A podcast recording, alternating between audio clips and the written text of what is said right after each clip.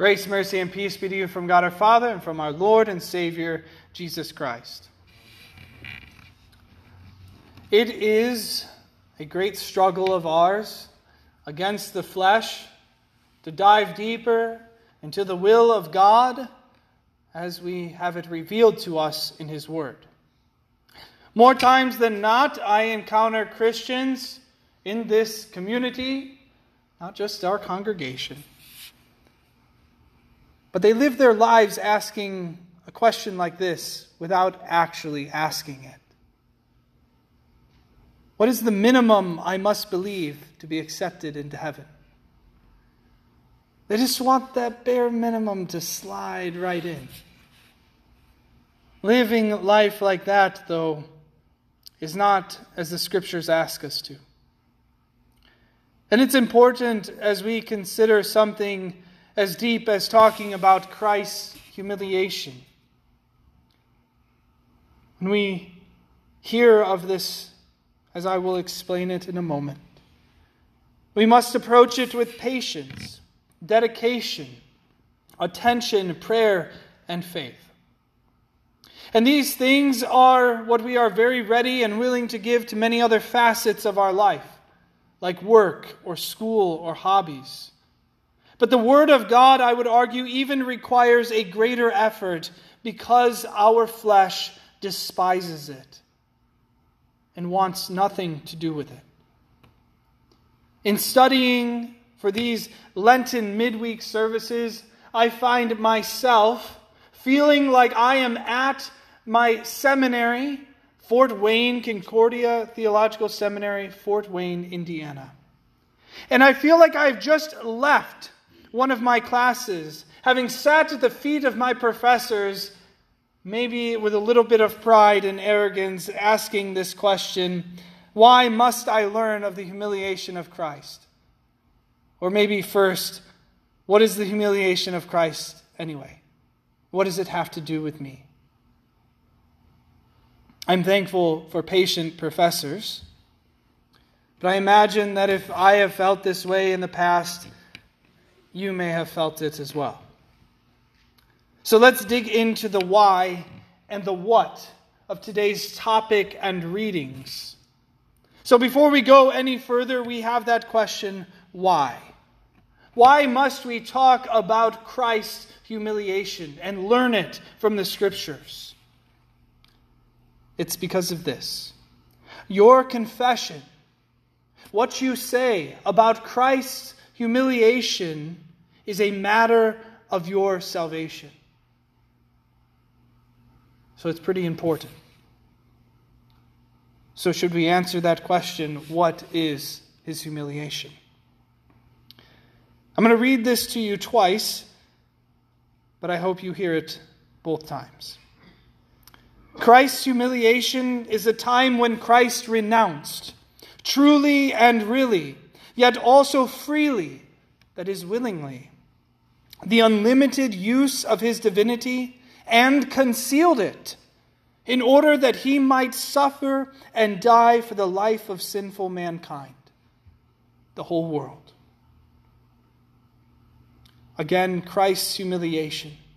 It is the time when Christ renounced truly and really, yet also freely and as willingly, the unlimited use of his divinity and concealed it in order that he might suffer and die for the life of sinful mankind, that is, the whole world.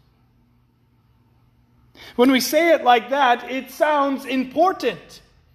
It sounds like it's something we should know, worthy of our attention, worthy of our devotion and study, because that is our salvation. Christ dying on the cross for us. But how is it possible for God to die? Why did you just sing, O darkest woe? O sorrow's dread, our God is dead. How is that possible? That is what we're studying tonight. How this could be, and why it is necessary for our salvation. That is the beginning of our second article of the Creed, which deals with the second person of the Trinity, Jesus the Christ. This is what we confess about it. We confess that Christ set aside his glory, his divine majesty, and he came down to his creation in the form of a servant who, though he had full possession of his divinity, that is, omniscience, knowing everything, omnipotence, being all powerful and mighty, Lord over all creation, and omnipresence, ability to be everywhere at once. And in those three also includes even immortality. Christ did not count that equality with God to be taken, but he emptied himself, bearing all weaknesses and infirmities of the human nature after the fall. So he became tired, he thirsted, he was hungry he sorrowed at the death of his friends. And he was also subjected under the law, which demanded perfect obedience. But he was also being subject to its curse, which is death, all for you, for the sins of the whole world. And he did all this keeping his divinity concealed and even denying its use. He kept it all hidden until after the work of his redemption was complete and he was dead and buried. What pursuit in our life? What thing is more value of more value to us? than to devoting our time to learning and growing in fear, love, and trust in this man, Jesus Christ, who was true God in the flesh. The one who is inexpressibly rich because he is God, but was also poor. Who was and is the Almighty God but was also weak. Who is the Creator and Lord over all things, but who was also subject to men, beginning with his mother and father, Mary and Joseph. Who is life itself, but was betrayed and crucified and died. That should be of highest pursuit for us as Christians. To grow in fear, love, and trust in Him who emptied Himself to save us. And talking about that emptying of Himself, that is what made it so that He would die on the cross. All these things that we talk about being poor, weak, subject to men, betrayed and crucified, were made real and possible by his voluntary humbling of himself, whereby, since the moment he was in the womb of his mother, the Virgin Mary, conceived by the power of the Holy Spirit, he chose not to use his divine powers, even though they always and fully dwelled within him. Now he was like us in every way, except sin.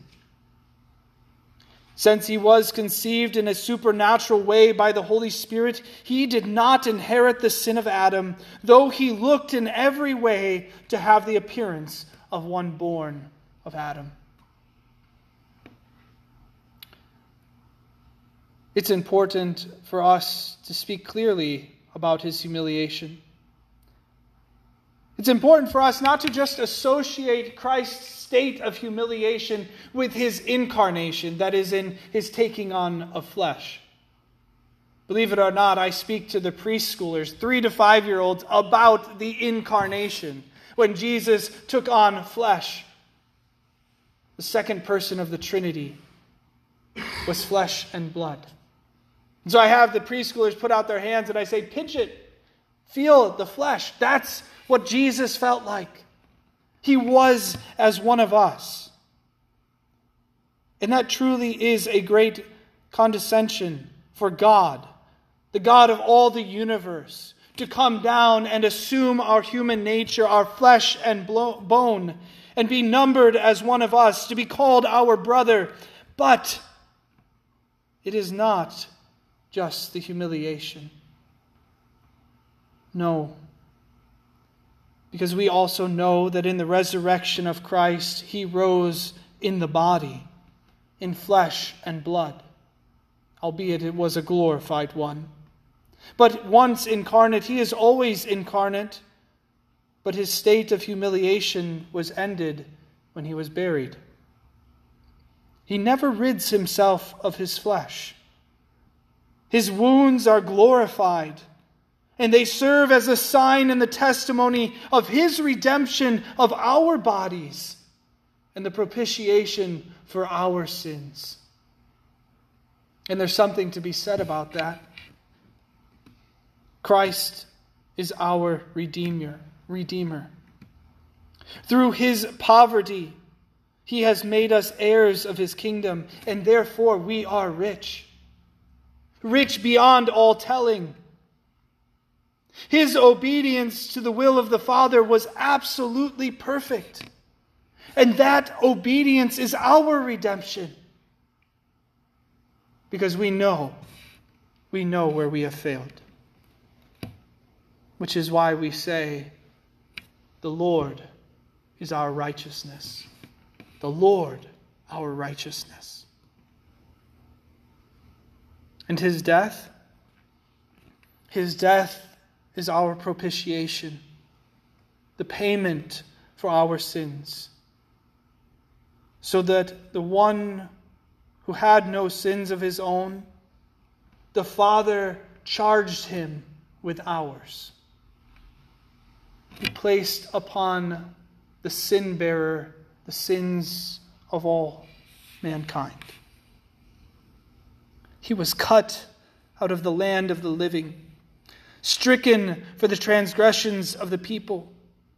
They made his grave with the wicked and with the rich man in his death, though he had done no violence and there was no deceit in his mouth. It was, it was the will of the Lord to crush him.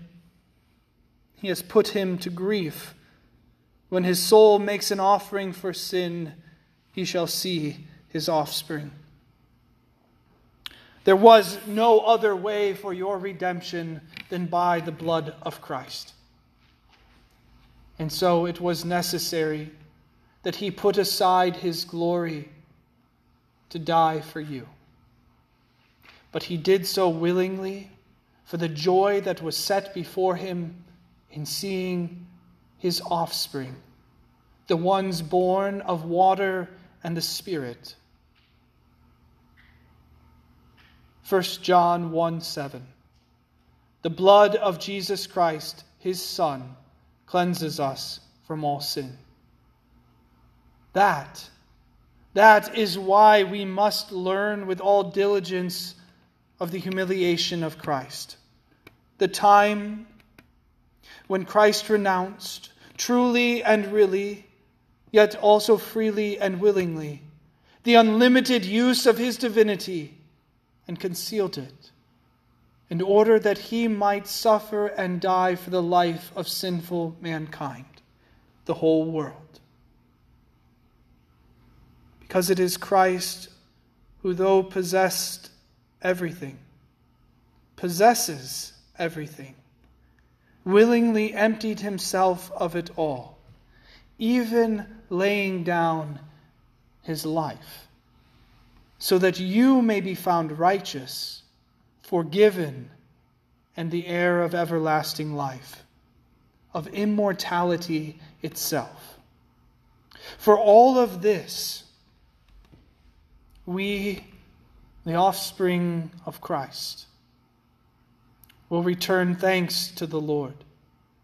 We will bow at the words and was made man. For it is for us men and for our salvation that he came down from heaven. As the psalmist says, the more that he learns of the mighty works of God, I will praise you more and more and more. So may we, being filled with these words of God, knowing of his mighty works and acts, praise him more and more with our tongue, with our life, with all that we are. Praise the Lord of our salvation. In Jesus' name, amen. Now may the peace of God, which surpasses all our understanding, guard and keep your heart and mind in Christ Jesus our Lord.